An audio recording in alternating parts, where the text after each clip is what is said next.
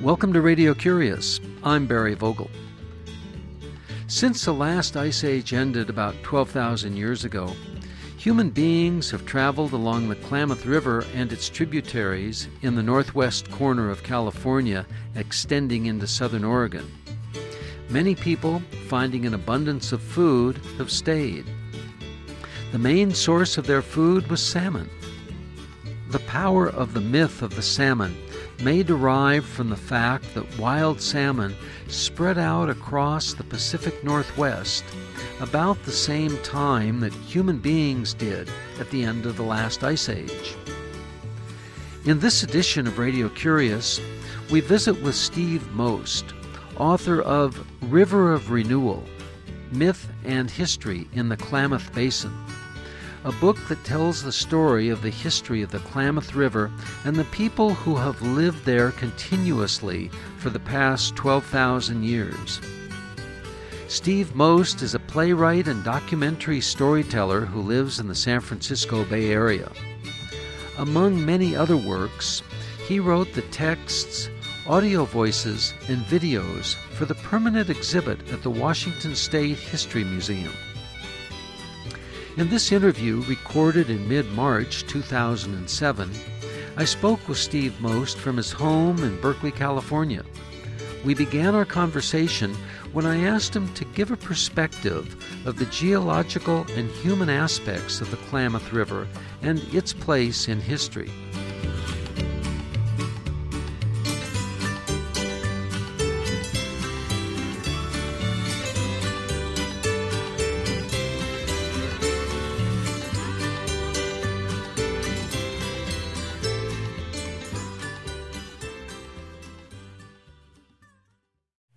In our society, people tend to think in terms of our own lifespan or, or several generations, and it's hard to imagine a longer time period affecting human life. Indigenous societies tend to have a much longer time span and oral tradition and myth that connect people's lives with um, a very long time ago, and and that connection is with the land and the other animals. Um, what people are beginning to think in terms of now, though, is geological time because human activities are affecting the Earth as a whole. And now we're talking about um, periods of climate change that haven't been equaled for thousands of years. So it looks like um, a kind of thinking about our life in a particular place is changing from the short time span that's been characteristic of um, our civilization during most of my lifetime to a much longer span of time. And I've been trying to write a history that looks at life in the Klamath Basin in terms not only of um, historical time since the gold rush when non Indians came there, but also in terms of geological time. Well, what is it that you have found that makes the Klamath Basin unique to other parts of the world? The Klamath Basin is unique in a in a number of ways. It's it, it has extraordinary biodiversity. It's one of the most biodiverse temperate uh, mountain regions on the planet. But it's also an extraordinary place in that uh, it has a vital indigenous culture. The largest California tribes are there, the three largest tribes, and the largest Oregon tribe. And in the case of the California tribes, they still, to some extent, have a culture and a way of life that's based on salmon. One doesn't see that uh, in many other places. It's also extraordinary in that the usual political lines um, have been breaking down in the last few years. So that while there has been tremendous uh, polarization between the farmers and ranchers on the one hand and the people who fish, including the Indians on the other, in recent years, people have been finding common ground. What is that common ground? The common ground is that the people of the Klamath Basin want to stay there. They have ways of life that are family based. It's an area where there are still small farmers and families that own ranches rather than large corporations. And you're speaking of people of European descent as well as native people. That's right. Uh, but what they have in common is a love of the land, a way of living that's outdoors, and a desire to continue living there for future generations. And what they found is that the resource scarcities, especially of water and wildlife, is affecting everyone. And that if uh, if they continue to be in opposition, if they try to settle things with civil disobedience, with lawsuits, with uh, bringing the government in on one side and then the other, uh, they're not going to be able to enjoy their lives and be productive. Let's go back in um, into the history of the salmon. You mention in the River of Renewal that the wild salmon uh, came from the Pacific to the west coast of North America about uh, the same time that uh, human beings uh, walked across the Bering Straits and down into the same region and settled in the Klamath River Basin uh, because of its peculiar. Um, well, its peculiarness. Can you describe that to us? Why? What is so unique about the geological structure and the biodiversity that is maintained, the people and the uh, wildlife? There's still dispute about when human beings first came to to America, and it's even possible that people didn't come across the Bering Strait. They might have come by boat. But uh, what is clear is that during the last ice age, there was a tremendous uh, ice cover over the Pacific Northwest, uh, half a mile of ice over what is now Puget Sound, for example. Uh, it, it was when the uh, ice began to recede, when the glaciers receded, that people were able to inhabit areas of the of the Pacific Northwest, including the Klamath Basin and that's also the time that the salmon found their ways up uh, up the rivers of the region.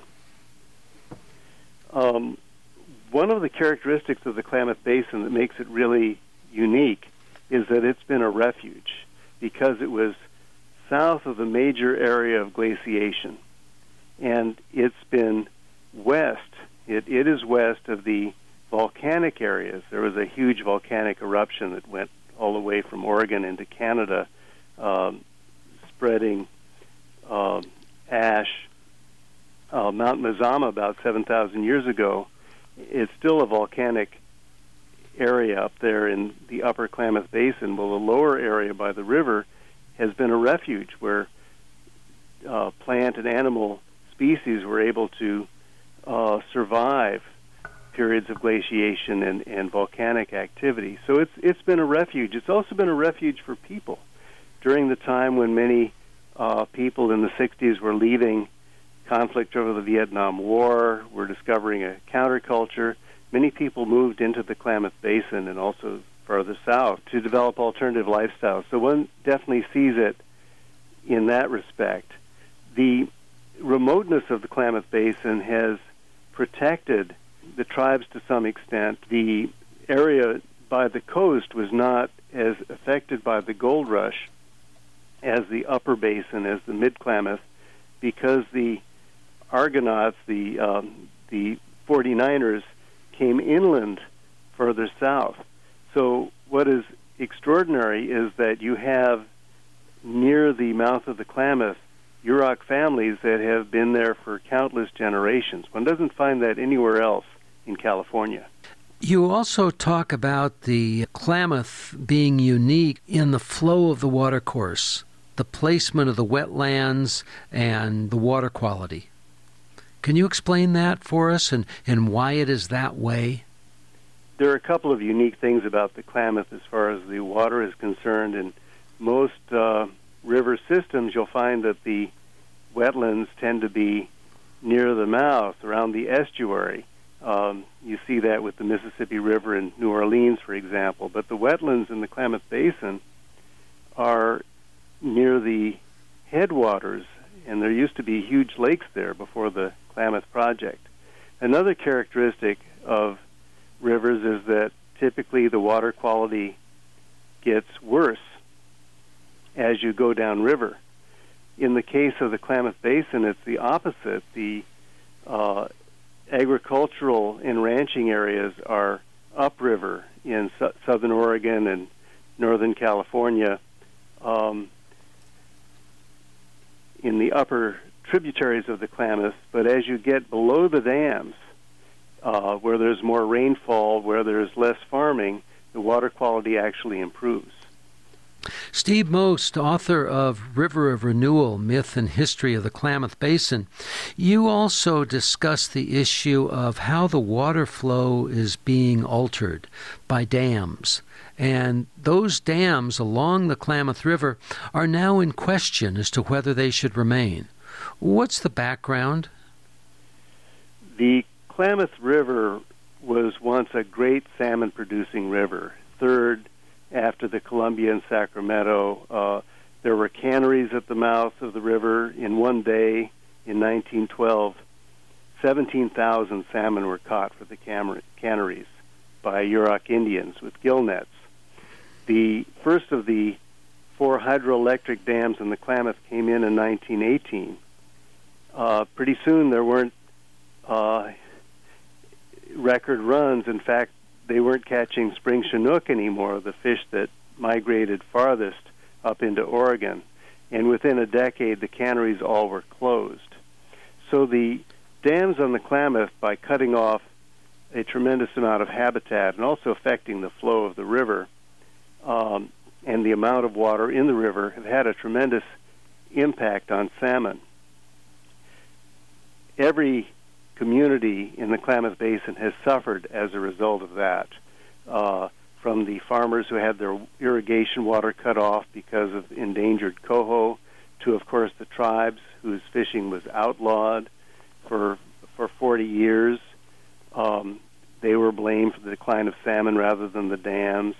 The commercial fishing people have had severe cutbacks the last two years so everybody has taken a hit because of the collapse of the salmon, except for PacifiCorp, the company that owns the dams.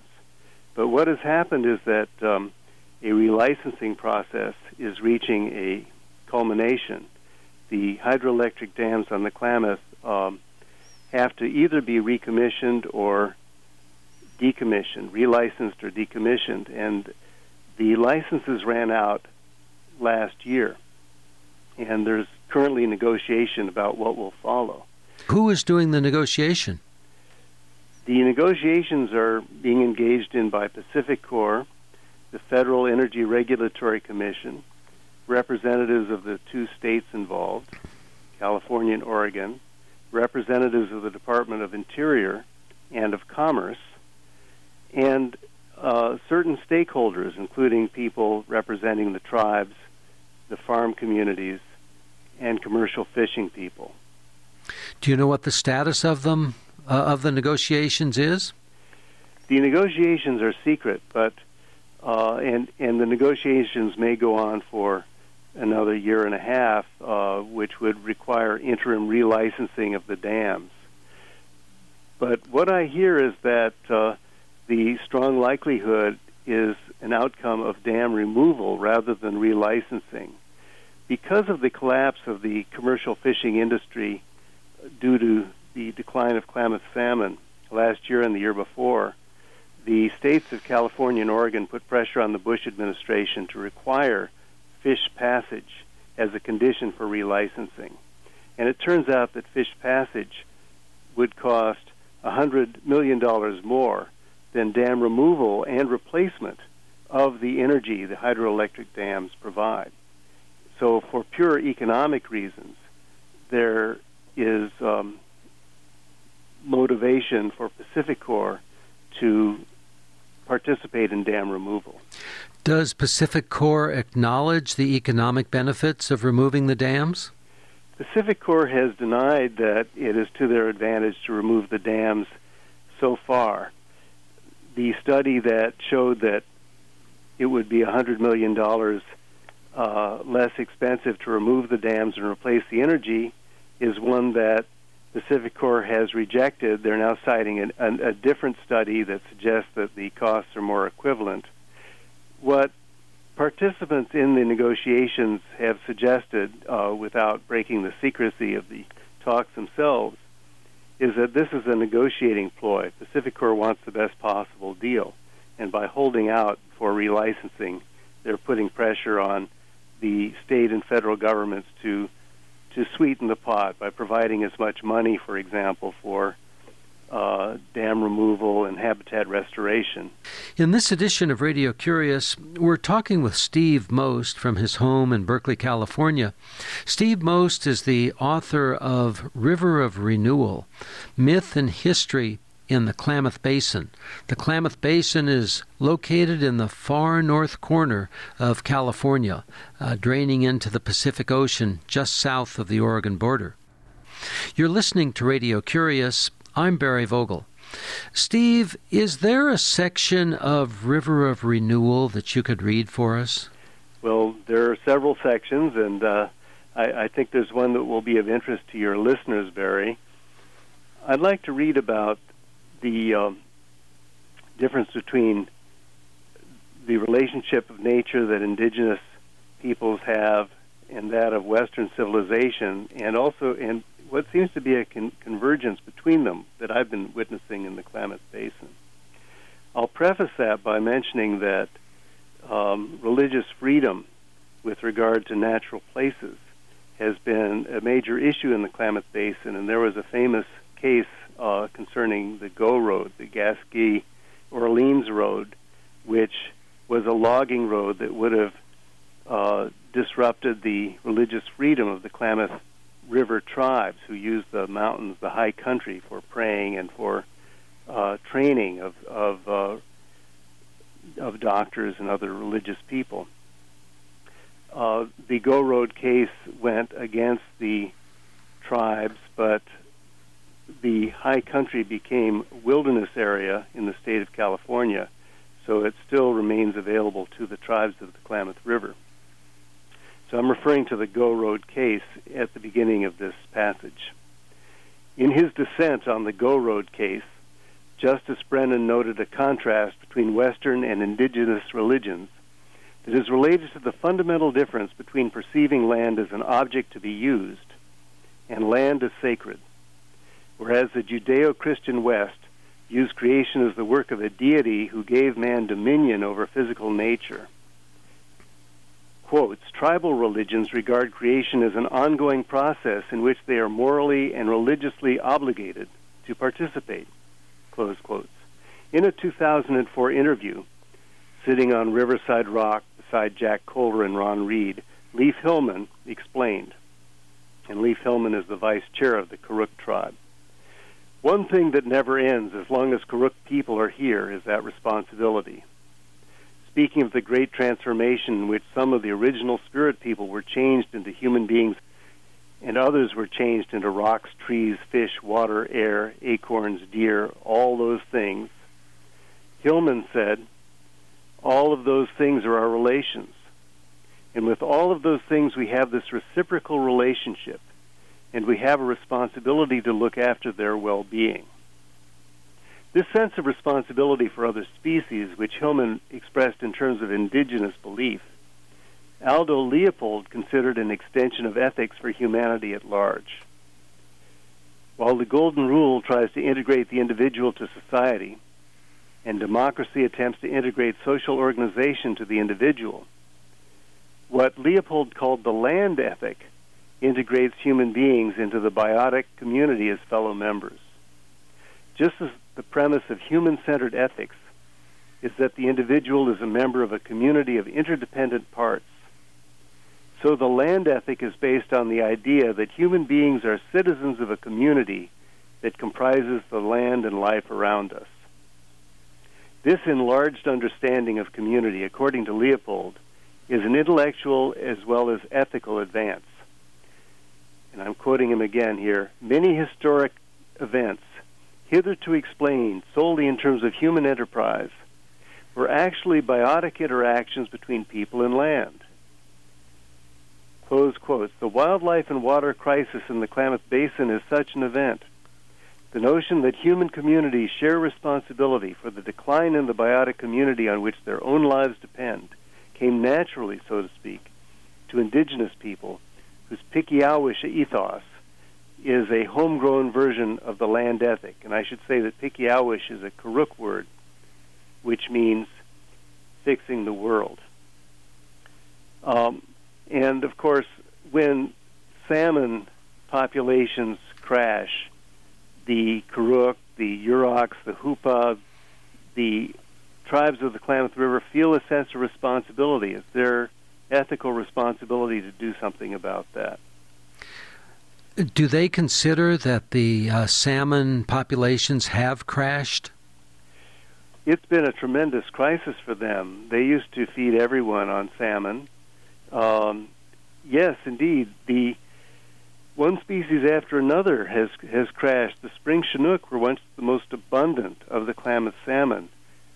There's one Refugia River, a tributary of the Klamath, which is the Salmon River, and every year Karuk uh, participate with people of the Forest Service and local community members in counting the spawning spring chinook. Uh, I was there one year when about 200 were counted. Since then, less than 100 were counted. These are spawning spring chinook. The coho salmon are on the endangered species list.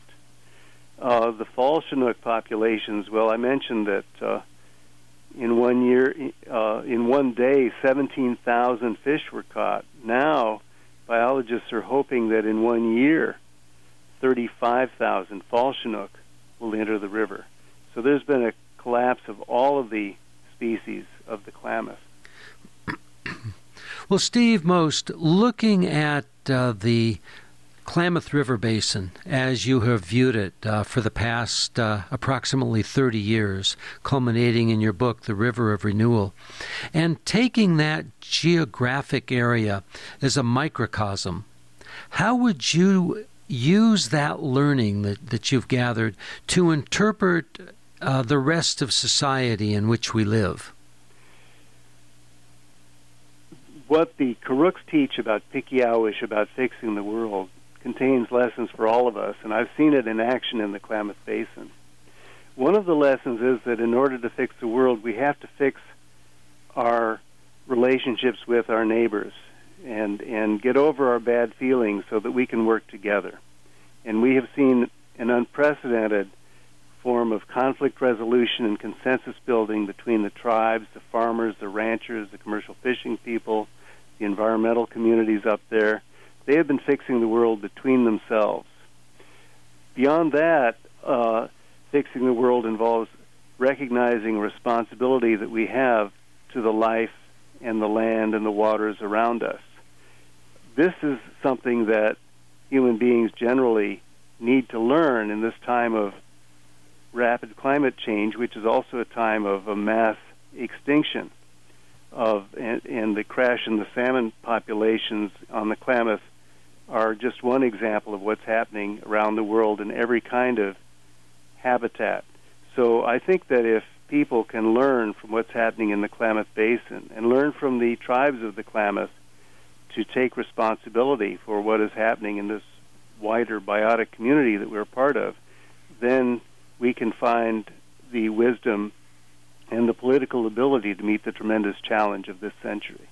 Are there any specific tools that you could point to that are being used by the people of the Klamath Basin to achieve the goal? There is a very powerful tool that has been developed in the Klamath Basin. It's a conflict resolution, consensus building um, technique that was developed by Bob Chadwick. Chadwick was a former Forest Service supervisor who had communities within his area contending over over the um, harvest of trees. People who are very polarized personally as well as in terms of their position on on cutting trees. And what Bob Chadwick did was get large groups of people in a room and he developed procedures in which they spoke with each other and listened to each other with respect and got through their fears about what could happen uh, and what they could suffer because of what the others were doing and help them uh, hope for what was possible if they could work together. I have seen this in action in in rooms of more than 70 people, people who had very strong feelings against each other, people who um, felt great fears about the future of their community because of what those Indians were doing or what those farmers were doing. And over several days, they come to really deep understanding that they do have common ground and they have plenty of motivation to work together. So this is a powerful technique that uh, has worked in other places, and I think it could be widely applied. Well, Stephen Most, author of River of Renewal Myth and History in the Klamath Basin, thanks for being with us on Radio Curious. And before we close, can you tell us about an interesting book that you've read lately? Actually, I've been going back to a classic, Ralph Waldo Emerson. I find him to be very much a contemporary. So I've been reading his uh, his essays and his uh, and his letters. He was a uh, an inspiration and actually neighbor to Thoreau. Uh, Muir was greatly influenced by him, Walt Whitman, and uh, he is, I think, a contemporary who is worth paying attention to. I'm, I'm getting a lot out of reading Ralph Waldo Emerson. Well, Steve Most, thank you very much for being with us on Radio Curious. Well, thank you so much, Barry, for having me on your show. Steve Most is the author of River of Renewal Myth and History in the Klamath Basin. The book he recommends is the Essays and Letters of Ralph Waldo Emerson.